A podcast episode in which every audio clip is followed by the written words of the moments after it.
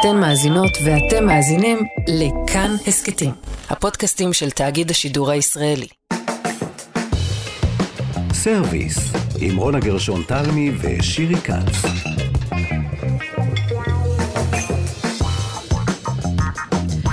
שלום לכם, אתם כאן איתנו בסרוויס, תוכנית הקולינריה של התאגיד. נמצאים איתנו תמיר צוברי וטל ניסן כאן באולפן. אנחנו uh, מתחילות uh, השבוע עם תוכנית בטטה. נדמה לכם שזו רק בטטה? סוויט פוטטו, האם היא תמיד רק מתוקה? קאוץ' פוטטו, זה ההוא העצלן או האי העצלנית שיושבים על ה... את מתחילה בעלבונות, רונה גרשון תלמי. כן, אבל בטטה היא עולם שלם, אנחנו נגלה סוגים של בטטות, בכל מיני אזורים ומדינות יש בטטות אחרות. אפשר לעשות איתה כמעט כל דבר, לטגן, לאפות, לצלות, לעדות, אה, ונדבר על דברים מאוד מעניינים. נדבר עם אלה שיין מאורנה ואלה המיתולוגית שלהם היו את לביבות הבטטה שעד היום... הלביבות בטטה. הלביבות, אנשים חולמים עליהם, עם גיא דוד, החקלאי מגדל שמגדל בטטות. בטטות, ועם עוז תלם, שיספר לנו על אה, מתכון הבטטות. הכי אה, טעימות בעולם, שחורך את הרשת. אבל בבקשה, רונה, כן? אל תגידי בטטה.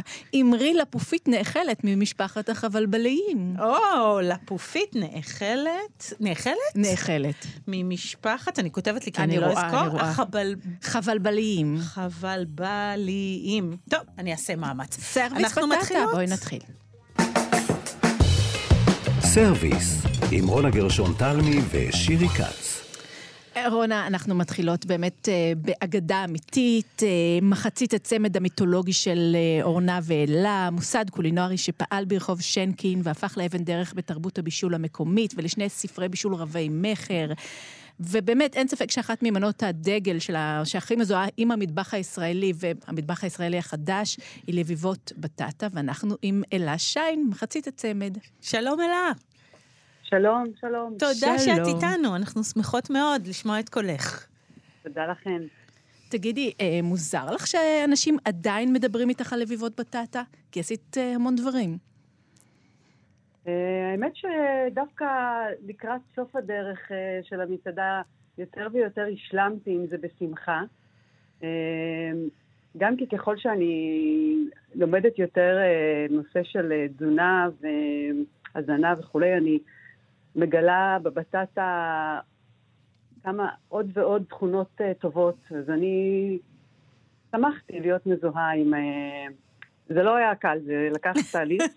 אה, כן, כי, כי לא רוצים להיות מזוהים עם מנה אחת, וכאילו יש כן, כ- כן. כזה מגוון. וכן, ועשית כל כך הרבה דברים, באמת, אה, גם, גם כתפיסת עולם, וגם כמה שיצרתם שם, וגם בהמשך עם מלכות הפלאפל, זאת אומרת, והספרים, ובאמת אה, פיתחתם איזשהו מטבח מאוד אה, אישי, מאוד ייחודי, מאוד מיוחד, ודווקא מזוהה עם מנה אחת, שזה מעניין. אבל היא מאפיינת, לא? כי היא מאוד בריאה, היא... זה, זה מאפיין אתכן. כן, לא יודעת, אני, השיח של בריא לא בריא הוא שיח שאני פחות אוהבת. אה, למה? תגידי. אני חושבת שזה יש יותר עניין של מה מתאים. מה מתאים כאן, עכשיו, היום, לזה או לזה או לזאת. אה, וכשנכנסים לבריא לא בריא, אה, מכניסים הרבה חרדות לתוך השיח. מהמם. ואני רואה היום אה, ילדים שמאוד נמצאים בתוך הקונפליקטים האלה, זה בריא, זה לא בריא, זה מותר, זה... זה... עכשיו, עוד פעם, אם נוציא אוכל מעובד מהמשוואה, אה, שזה כבר לסיפור, לתוכנית שלמה. אחרת, ולא על הפופית מה. נכון. לפופית נאכלת ממשפחת החבלבלים. חבלבלים. אוקיי, כן. כן. זה חלק ממשפחת החלבלבלים. אז אה, אז אני כל האוכל, אה, כל מה שגדל ומה שפה ושם, ועוד פעם, אוי, כל הזמן צריך להוציא דברים מהשיח. עכשיו אני רוצה להוציא בשר, וזה לשיח אחר, לא קשור להתאמה כן. להתאמה לגוף, אלא קשור לעולם בכלל, וקשור בכלל ליחס שלנו בני אדם לדברים. טוב. אז לגמרי. בכל אופן, לא, אמרת דברים חכמים. מאוד, את- אתם מאוד. הקדמתם את זמנכם, מה שנקרא, אני רוצה לשאול, כי היום כל השיח הזה על אה, בישול טבעוני, בישול צמחוני, מאוד מתקדם, ואז אתם כבר מכינות לביבות בטטה בלי ביצים. אה, כן, נכון, האמת ש... אני לא יודעת אם... כאילו, המושג הזה הקדים את זמנו, הוא תמיד מושג שמעלה בי איזה חיוך, כי אתה נמצא בזמן. אז כאילו, מה, איזה זמן? כאילו... עכשיו, די טבעי אני חושבת שאנשים שזה, שזה עיסוקם, או זה מה שהם מתעניינים בו, אז הם, כל אחד נמשך לכיוון אחר, אז כאילו הם התעניינו בדברים, ש... ואחר כך זה לאט לאט התפתח לשיח יותר אה, רחב, או יותר משפיע, או אה, טבעי. כן. כן. כאילו... רגע, אבל אני רוצה רגע, אבל ללכת להתחלה, התחלה, התחלה של המתכון הזה. איך פיתחתם אותו בעצם? איך זה קרה? מאיפה התובנה הזאת, שהנה, אני יכולה לקחת פשוט מסה, בלי ביצה, בלי כלום, ואני לא מבינה איך היא גם נדבקת לך כל כך בפשטות. ולעשות ממוצר נורא בסיסי משהו כל כך, אה, לא יודעת, כל כך פיין, כל כך טעים, כל כך טוב. איך, איך זה קרה? מה, מה עשיתם שם? אז קודם כל, כמו לדעתי רוב הדברים הטובים שקורים לי בחיים, ממש לא התכוונתי. ו- ולא, אני אומרת אני, כי אני זאת שבמקרה עוד לפני שהיה את המסעדה, במקרה את הדבר הזה, אני יוצאתי ראשונה. אמ, אבל, אז, אז זה קרה במקרה, זה... דבר, לא יודע, הרבה פעמים אני מוצאת שברוב הדברים שבאמת המיוחדים, אתה... היום יש כאלה מדברים על זה כלי, יש משהו, משהו קורה, משהו מסתנכרן, משהו, ופתאום אה, מצאת עצמך עם משהו שלא התכו... לא, לא ידעת אפילו. לא, אבל אני חייבת היסטורית, אני חייבת היסטורית. אני רוצה להיות איתך רגע באיזה מטבח בדירה שכורה בתל אביב. ספרי לי, מה? לפני פתיחת המסעדה. כן. בטטות היו מאוד לא מקובלות במדינת ישראל. אך אורנה ומשפחתה היו בחו"ל. חיו כמה שנים בארצות הברית. בארצות הברית בטטות אה, זה דבר... אה, מוכר, ידוע, אה, מאוד אה, מקובל. Mm-hmm. בכל אופן, אימא שלה הייתה מכינה איזה סוג של מתכון שבו היו מבשלים את הבטטות, אני רציתי לעשות בבית, בישלתי יותר מדי, והיה לי מסה, כפי שאמרת, כפי שתיארת אותה, מסה כזאת וזה, והייתי צריכה לעשות איתה משהו, ומצאתי את עצמי מלבבת לביבות. וואו. ולהפתעתי, זה יצא נורא טעים. באופן כזה, כי אני הרבה דברים, אה, גם אני, גם אורנה, גם עוד הרבה בשלויות, אנחנו יוצרים בבית עם מה שיש, ואחר כך בכלל שוכחים שאי פעם זה נוצר. Mm-hmm. ו, אבל יש איזה שהם דברים שלפעמים באמת מושכים את העין. ב... וואו, פה זה משהו שכדאי שאני אזכור אותו. שלפעמים אני זוכרת, לפעמים לא. במקרה הזה זכרתי. איזה מזל. עשיתי את זה עוד פעם, באיזשהו אירוע שהיה במלחמת המפרץ, נסעתי לבקר אה, תל אביבים שעלו לירושלים, שהפציצו לא, אותנו, לא מלחמת, וליבבתי להם לביבות, זה היה גם אורנה הייתה שם ועוד אנשים, וכולם כאילו אמרו, וואו. ואפילו סיפרו לי בבוקר שהם אה, ככה הלכו חרש חרש בלילה למקרר ולקחו מהמקרר את הלביבות שנשארו. איזה סיפור מקסים. ואז אה, דווקא כשפתחנו את המסעדה, וזה לזכות אורנה, היא אמרה, בוא נכניס את זה לתפריט. היא הבינה שיש כאן... אז כמו תמיד, אני ואורנה משתלבות ביחד, כל אחת נותנת צעד, וביחד זה איזשהו ריקוד. ומתי הבנתם שזה, שזה להיט מטורף, שכאילו כבשתן בלביבות האלה את ה... לא יודעת, את החלומות ואת הבתנים, כאילו? היה איזה שלב? שאי שם מתישהו בשנה הראשונה, מתישהו, באיזשהו שלב בשנה הראשונה. שזאת הייתה, יש, אני חושבת ש... כן. שזה מנות כאלה שמוגדרות, לא זוכרת איך זה מוגדר, אבל כאילו, שזה המנות שגוררות את אה, כל המסעדה קדימה, זאת הייתה אחת מהן? כן, זה לגמרי, לגמרי. זה, אני חושבת שבין מתישהו בשלב של השנה הראשונה, לקראת האמצע הסוף, או אמצע השנה הראשונה, זה היה ברור שזה סוג של חותמת של... אתה לא, אתה לא יודע אף פעם, לא, אני לא יודעת, הבת שלי תמיד מתקנת אותי לדבר בלשון נקבה. אז אה, לא יודעת, מעולם לא, מה, כמה זמן משהו יחזיק, כמה, איזה זמן הוא יהיה רלוונטי, עד, עד כמה. אה, אבל זה כן, אז זה היה ברור. לביבות בטטה לנצח, אה, מה שנקרא. כן, האמת שזה משהו, תראי, כאילו, היום זה כבר נכנס באופן כזה שזה כבר...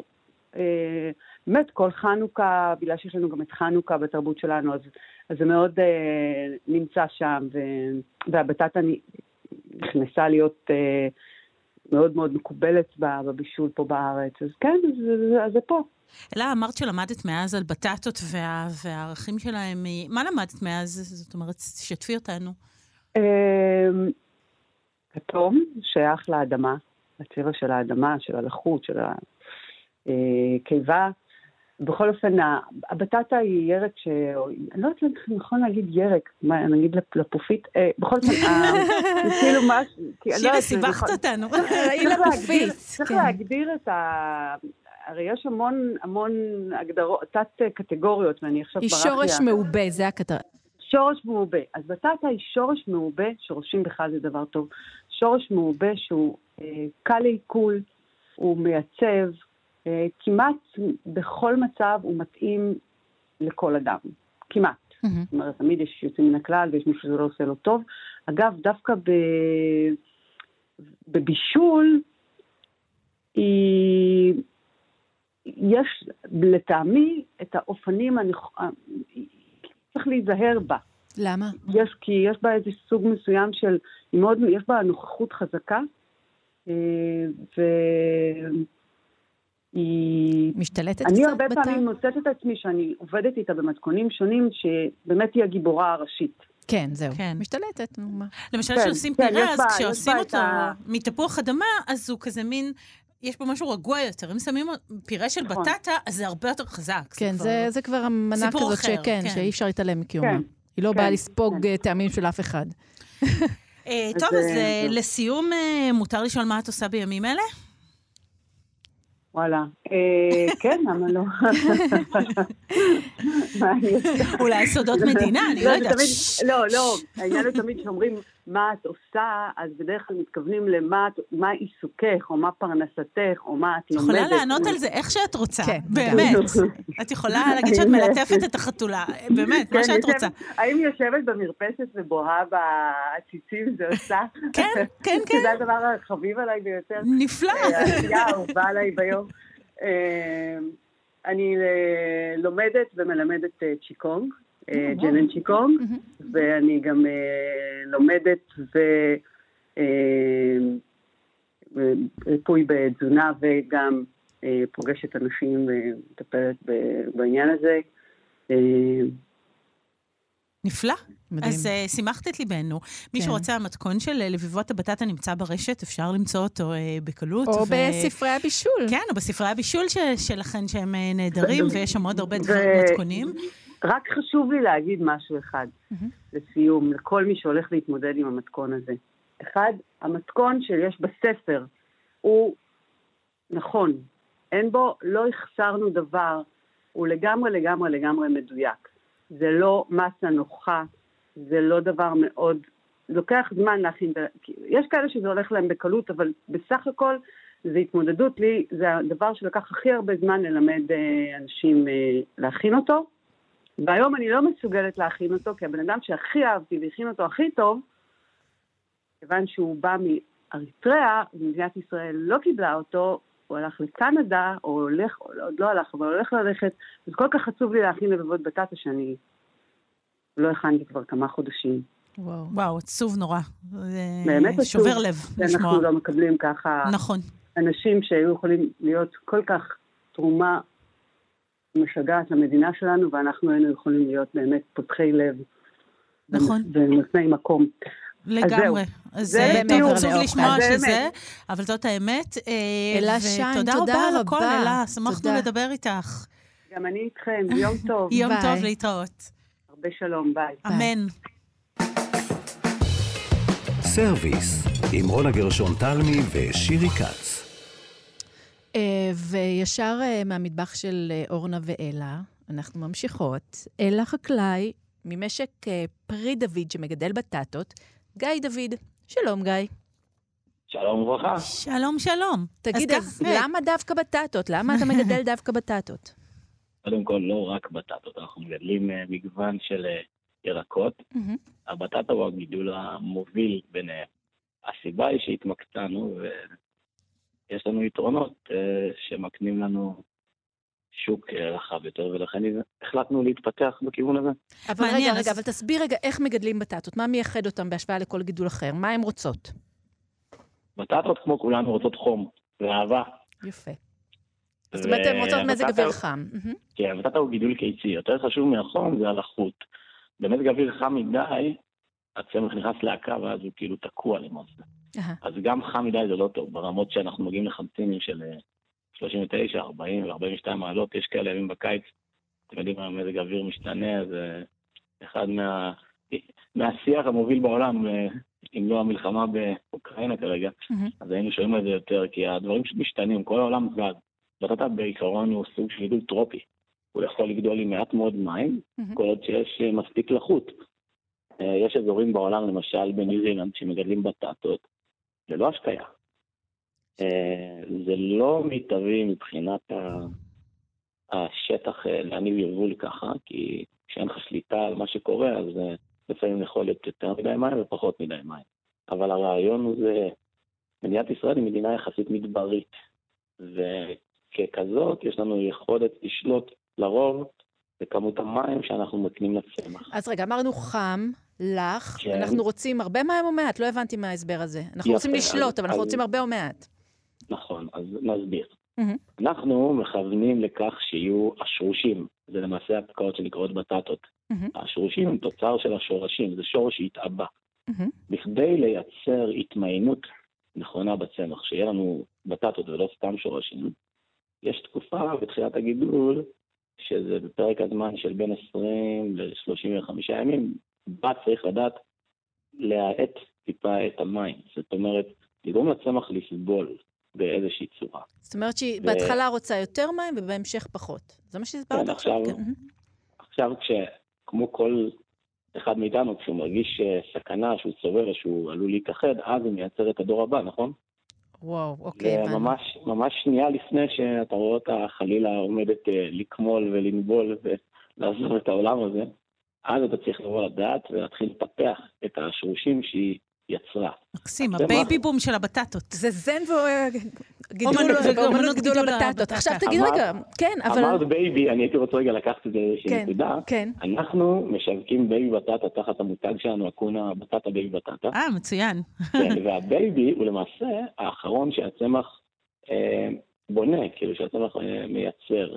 רגע, אבל, אם אתה כבר מדבר על מה שאתם אה, מגדלים, אתם כן. מגדלים בטטות בכמה צבעים, והאמת שבגלל זה התחלנו בכלל את השיחה הזאת. נכון? יש לכם גם סגולות, גם לבנות.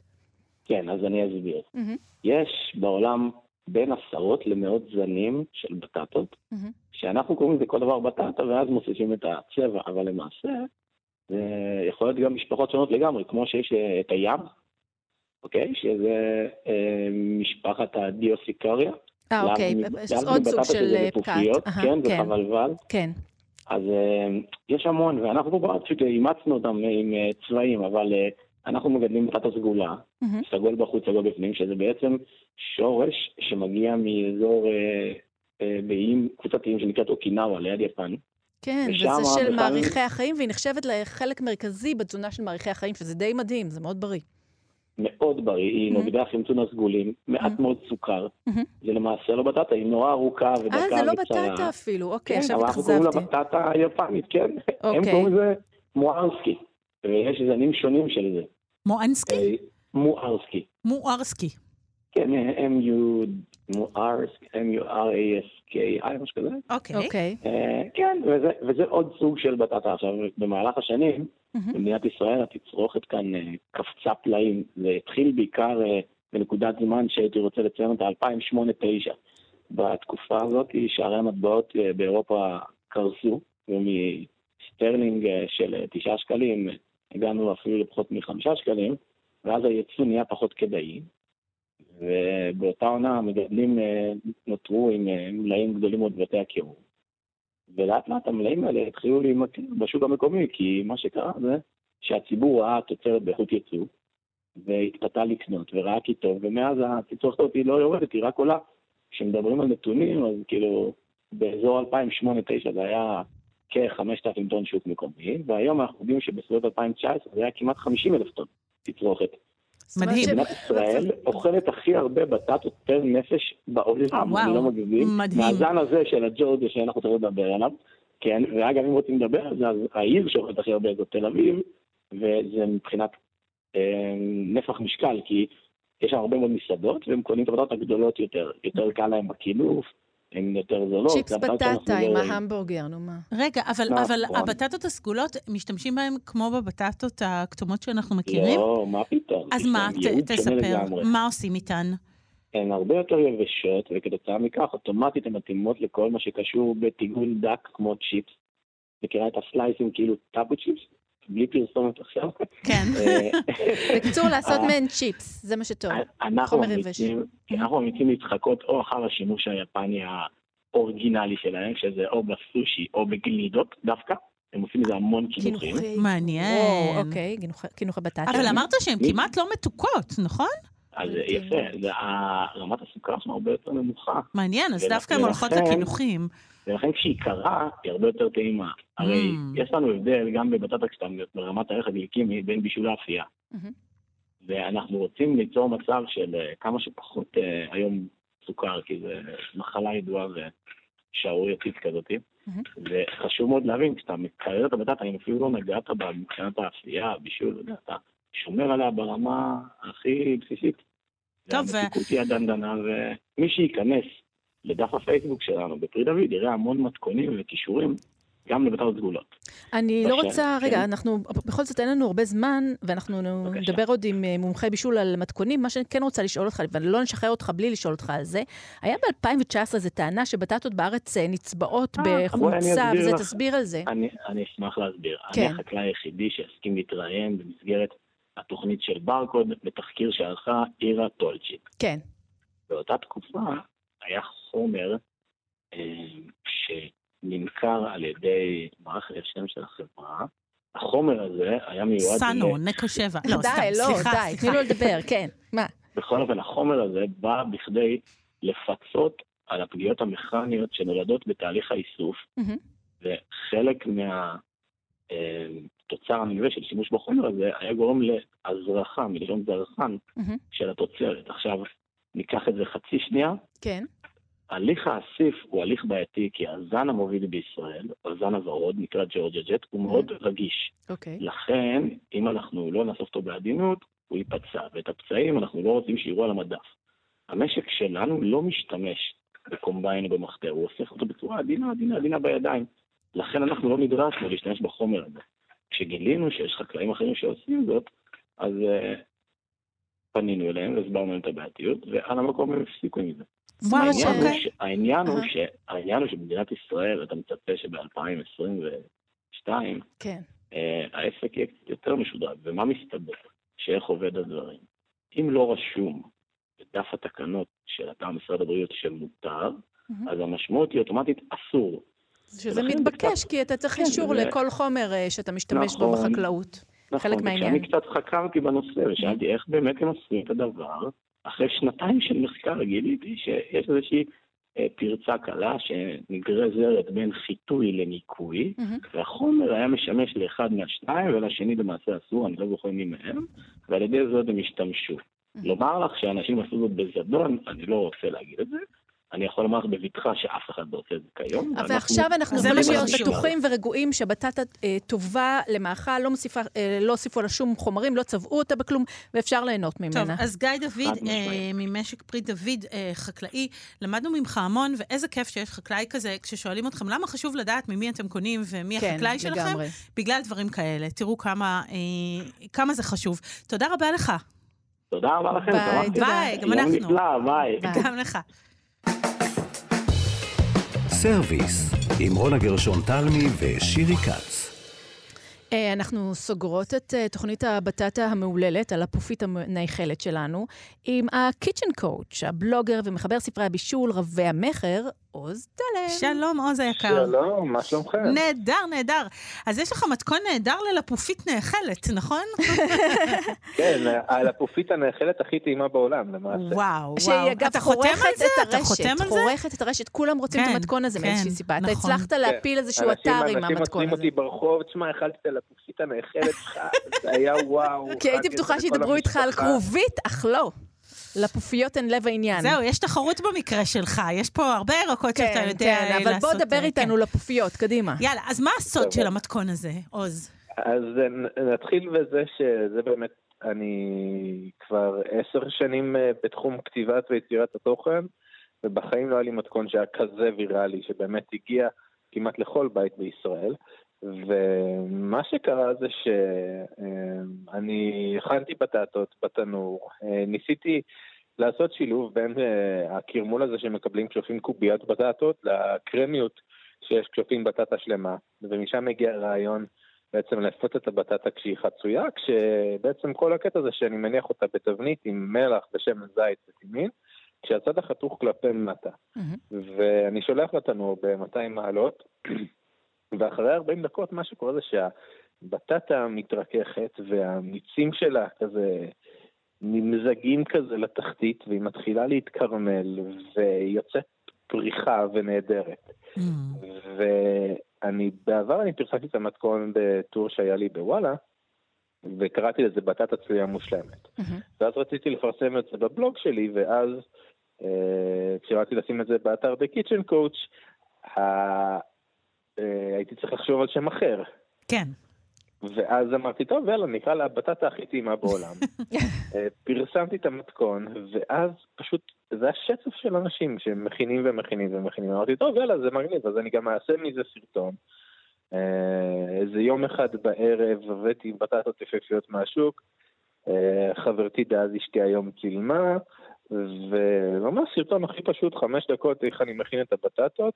אבל לא הבנת, אתה הופך אותן בשלב מסוים וצולע אותן גם מהצד השני, או שפשוט עם, ה, עם החלק ה, שחתכת בצורה- חצוי על בצורה הכי- התבנית? בצורה הכי פשוטה, צד חתוך כלפי מטה, עם הקליפה שאני רק מקרצף ומנקה, מהמם. וזהו, ואחרי 40 דקות יש אה, בטטות. טוב, די, אני עושה את זה. כבר. מדהים. אז. אז הגעת להרבה. שיאים בחייך, עוז, באמת, אתה בחור מאוד מוכשר, אבל אפשר להגיד שבאמת. הקריירה שלך, רגע השיא, זה אתה מכין בטטות בתנור, מצולם. אה, כך שברת את כתבתי. ספר על כרובית. אבל גם, אבל זה בהחלט אחד השיאים. זה יופי וואו. של שיאים, זה יופי של שיאים. אז תקשיב רגע, צריך לדבר רק על שני דברים במתכון הזה. גם כמות השמן, אה, כי הרבה פעמים אנחנו מפחדים לשים שמן, כדי שזה לא יצא מדי כזה ספוג. אה, למשל, בחצילים זה אישיו נורא גדול, או בירקות שסופחים. אה, אבל נכון. פה אתה אומר לשים הרבה שמן זית, ושמן זית נדיבות. טוב. גם שמן זית טוב, זה חשוב. נכון, בעצם הכוונה היא ליצור אפקט של טיגון בתוך התנור. וספציפית במקרה של הבטטות, אה, בטח דיברתם על זה שבבטטות זה מקור טוב לבטא קרוטן, לקרטנואידים, ואלו נספגים בגוף בנוכחות של שמן. אז בעצם זה לא רק שהוא נותן אפקט קולינרי טוב, הוא גם עוזר לספוג את הנוטריאנטים של הבטטה, השמן. אז בעצם אין, אין מה להתקמצן איתו. ויותר מזה, הב- הבטטה גם סופחת את השמן אחרי הטיגון, אז אחרי, אחרי, אחרי האפייה, ככה שלא רואים את זה. כלומר, אחרי חמש דקות מחוץ לתנור אין שמן בתבנית. אז לא לפחד מהשמן. והשאלה הנוספת שרציתי לשאול אותך, אה, אתה מציע במתכון, אתה ממליץ לשים אה, אה, חופן קטן של גבעולי טימין. נכון. ואני יודעת, גם מעצמי וגם מאחרים, שתמיד... איכשהו אין לנו טימין ויש לנו רוזמרין. אתה מכיר את הסיפור הזה? אז המתכון הזה עובד עם רוזמרין, עובד? טימין, זעתר, לא בזיליקום? מרווה. כי טימין ורוזמרין הם לא אותו אורגנו. דבר, נכון? זה לא לא- אותו... זה יותר טעים, יותר טעים עם אה, טימין. אבל, אבל מרווה הוא מסביר לך מומחה שהיא תעבוד לך. מרווה, רוזמרין, מה שיש לך בבית, נותנים לך אוקיי. אופציות. אה, בואי נגיד ככה, אל תוותרי על המתכון אם אין לך טימין. לא אוקיי. לוותר אם אין טימין. הוא אומר אפילו שאפשר. בלי לגמרי, בלי שום אוקיי. עשב תיבול גם יעבוד. אני אומר את זה ועדיין שואלים, אז אני תמיד כמוני. טוב, אנחנו הולכות להכין את זה. אה, תודה רבה לך, עז תלם, The Kitchen Coach, תודה תודה. רבה. ביי. נמצא אצלי בבלוג, תודה רבה. תודה רבה. ביי ביי. סיימנו את תוכנית הבטטות. ועוד לא דיברנו על בטטות קורסה, ועוד לא דיברנו על מרק בטטה, שגיליתי שהסוד הגדול ביותר של מרק בטטה לגלות לך, נו, להחליף את אחת הבטטות בתפוח אדמה. אחותי סיפרה לי. הופה. שלחו אותי לי לבדוק מה, איך תודה, אצלה זה אחות עובד. של שירי, תנק כן, יו. כן. אז אנחנו חייבות לסיים. נגיד תודה לתמיר צוברי שהיה איתנו, ולטל ניסן שהייתה איתנו, ולך, שירי כץ. תודה, רונה לכי גרשון לאכול תלמי. בטטה. לכו אתם, מאזינים כולנו. לאכול בטטות. תודה רבה, יהיו שלום. אתן מאזינות ואתם מאזינים לכאן הסכתים, הפודקאסטים של תאגיד השידור הישראלי.